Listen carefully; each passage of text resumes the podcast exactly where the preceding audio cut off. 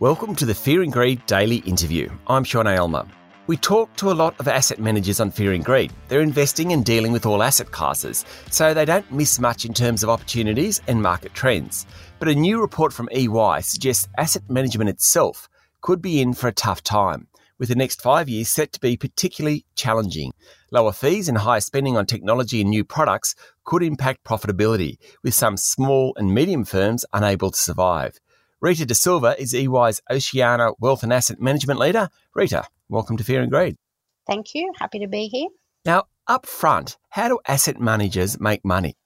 Yeah, so asset managers make money. They'll have assets under management from various different sources, be it institutional or, or retail or via intermediaries and platforms and they will earn a management fee on those assets under management. And then the aim is those assets under management and the percentages that they earn on that exceed their costs, which will be a combination of fixed and variable costs.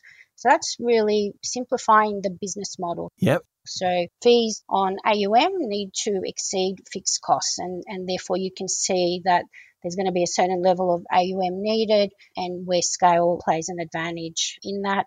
And then, of course, many asset managers will still charge performance fees. So that really will be the icing on the cake where they outperform a certain agreed benchmark. And that is really something that they will strive for that really adds to their bottom line profitability. Okay, if we take the initial idea of the fees on assets managed, so what is typically, so if there's a $100 billion fund out there or asset manager with $100 billion under management, are we talking like 1% or half percent or 3%? Well, there is still a range in place. And if you move right down to the passive asset classes in terms of, for example, ETFs, some of those are now only at uh, 20 basis points. Wow. And then you'll move up to the more active ones where they really need to prove that they're adding value and they might be around that 1.5% probably not seeing much more exceeding that 1.5%. But yeah, so it really depends on the asset class, whether it's active, passive, etc. So yeah, that would be the range. And then the performance fees on top of that, they may have like CPI plus 5%. This is totally arbitrary. I'm making this up. But if an asset management says, we're going to get you CPI plus 5%, and if they get 7%, I presume the performance fee on that extra 2% is a lot higher. That's correct. So that could be 20% of the outperformance, yep. Yep. Um, which is why it's seen as the icing on the cake. But most fund asset managers these days, and it is demanded by their clients, will have high watermarks. So you might outperform a benchmark this year, but you need to recover any negative performance from prior years, as an example. So they are becoming a lot more common as well. Okay. So the report for 2020 on asset managers, what were the key findings? So it's quite a comprehensive report. So I'll, I'll, pick out a couple of key findings from there. So the global report is one that looks at a future outlook of asset management over the next five or so years. And it would be fair to say that the COVID 19 pandemic has added to the structural pressures that have been driving the industry really towards an inflection point. I think the next five years will see the speed of that change accelerate, pushing firms to do more with less. So we're going to see competition and regulation will erode fees in every asset class, and there is a shift to lower margin strategies. And then there's also uh, the economic and demographic factors are likely to reduce net inflows compared to historic levels. And we're going to continue to see a need to invest in new products and technology, which is going to push up spending. So that's really going to put pressure on the profitability, the margins that asset managers make. And then we've done a bit of modeling on that, and I'm just pulling out one of those on the base case scenario where we're still assuming that assets under management grows by about 15%. Uh, we still expect that operating margins will decrease by just under 1%. Okay, so 15%. So part of that will be the market itself growing. And I know that last year, a big part of the jump was actually the market increasing. Is that correct? That's right, yes. And then the other part is just the flow of new money into the industry. If we take some of those things you're talking about, so why will margins be squeezed? Is it a competition issue? It's a competition issue. There's an element of the winner takes all. So there's an element of scale. There's an element of consolidation, etc. So you know, there's a number of elements around that's going to impact on that. And it's also just asset managers uh, realigning themselves and changing. So our report shows that there's a number of things that asset managers can do to prioritize and build up their profit margins. And for example, one of those is realigning their business around what the client needs and pivoting from being just a product provider to becoming a solution provider. And so those elements are going to see certain asset managers thrive while others may struggle a little bit more. So, when you talk about that, are you heading down a financial planning path? Are those asset managers heading down a financial planning path? Look, within Australia, there is, you know, asset managers will have a number of areas that they can focus on. And some will try and do it all, and some may just try and look at their niche areas. So they could just be focused on institutional investments. So that would be predominantly, if we look at Australia, you know, asset management for superannuation funds, but they could be doing a retail one, which will be via platforms and intermediaries such as financial planners and building up that one. Keeping in mind that also generally margins or fees on retail it tends to be more than on institutional Okay. So I'm just trying to put all this together. Are we going to see fewer smaller asset managers? Because if there's this margin crunch and there's a demand to push towards a service model rather than just a product model, you probably need some sort of economies of scale to see that. Plus, there's all the regulatory push from APRA and that for the big funds at least to merge. So, do you think we'll end up seeing more bigger funds, fewer smaller funds? I think that would be a correct prediction, yes. Right. So, if I'm a retail investor, how should I be thinking about an asset manager? How do I pick one? Yeah, well, there's certainly still a lot out there. so, look, I, I, think you need to, uh, retail asset manager needs to consider a number of things. So, they firstly need to understand their own needs. It needs to be what is their portfolio, what are their goals, what are they trying to achieve.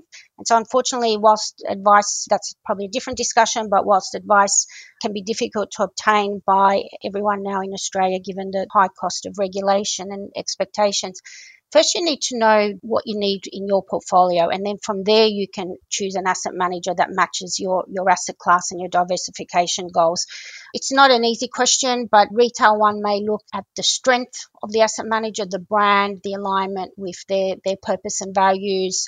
They may have non financial goals, which we're seeing increase as well around ESG factors, and they may even sometimes be even willing to let go of certain elements to get other elements that align with their purpose and goals.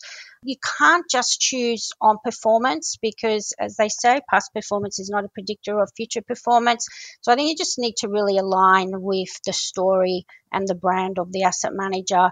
How they have been tracking is important, and of course, the fees they're charging and how they deal with elements such as performance fees. Okay, you mentioned ESG then and bringing the whole sustainable investing idea into the discussion. Are more people interested in sustainable investing now than 10 years ago? Yes, they are. And it's researching this report and others shows that it's actually been escalated globally by the pandemic. So people are really just reevaluating. You know, life has changed. I, know that's a cliche, but uh, we're seeing changes in how people work, shop, socialize education, etc. And they are starting to see more environmental and social factors, and we are seeing a real increase in demand for those elements in a person's portfolio, but also a demand on that from the companies in their economy. So, definitely seen a lot more in the ESG space. Another thing the report talks about is sort of investing in, in new areas of growth. And for people like me, we think of bonds and shares and things like that. But you hear lots about private markets, infrastructure. Infrastructure, I sort of understand. They're big funds that invest in roads and bridges and whatnot. But when you're talking about private markets and some of those asset classes, what are they exactly? So, private markets will be, it could just be providing an alternate to debt financing coming through. So we're seeing a number of credit funds, for example, increase. So that's an element of private marketing where you're providing alternative debt financing for mm-hmm. venture capital, private equity companies, etc. So those that are not listed but are, are looking to IPO in the future or are looking at new models. So they could be, a lot of them are aligned with sustainability goals as well. Right. Yeah, so that would be your private market category. Okay. Stay with me, Rita. We'll be back in a minute.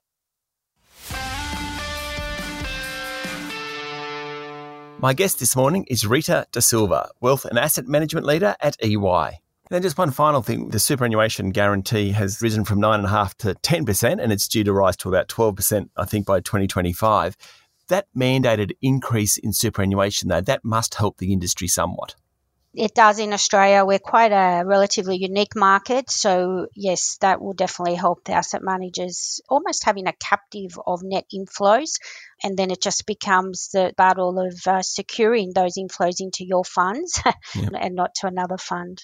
Yeah, just following on from that, because there's also legislation, in fact, it has just passed about best interest tests. So you can't sort of waste money as a fund manager. There's also legislation down the track for what they call CIPRs. And the whole idea is that if you're a super fund, you actually have to have a strategy for someone in retirement rather than just an account based pension. So the whole I suppose my point there is there's lots and lots of legislation that seems to always change as well that affects these guys. That's right. There's the Your Super, Your Future legislation, which is coming in, will, will significantly change the whole ecosystem of superannuation and asset managers as a result. So, asset managers also need to take into account how they play in that space and uh, support the super funds and what they can bring that's different to the super funds to meet those changing expectations and goals and legislation. Yeah, it's interesting. I mean, as a man in their early 50s, and I was an economist by trade, and I, a lot of my peers went into funds management broadly. And really, over the last 20 years or so, it really has been the rock star industry funds management. And I think a lot of people become very wealthy. You look now, and I suspect technology or something like that is really the rock star industry. It's a maturer industry, but it's not that easy an industry, I reckon.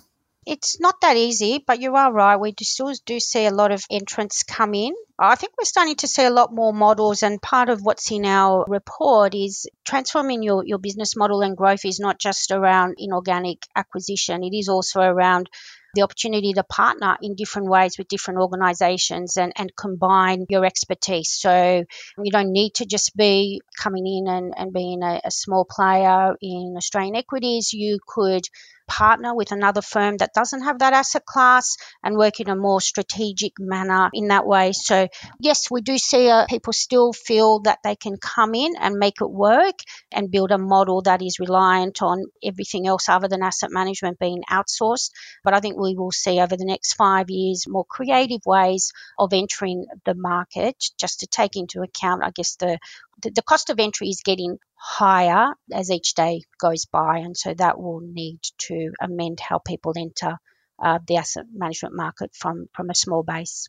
Rita, thanks for talking to Fear and Greed. My pleasure. Thanks for having me, Sean. That was EY's Wealth and Asset Management leader, Rita Da Silva. This is the Fear and Greed Daily Interview. Join me every morning for the full Fear and Greed podcast with all the business news you need to know.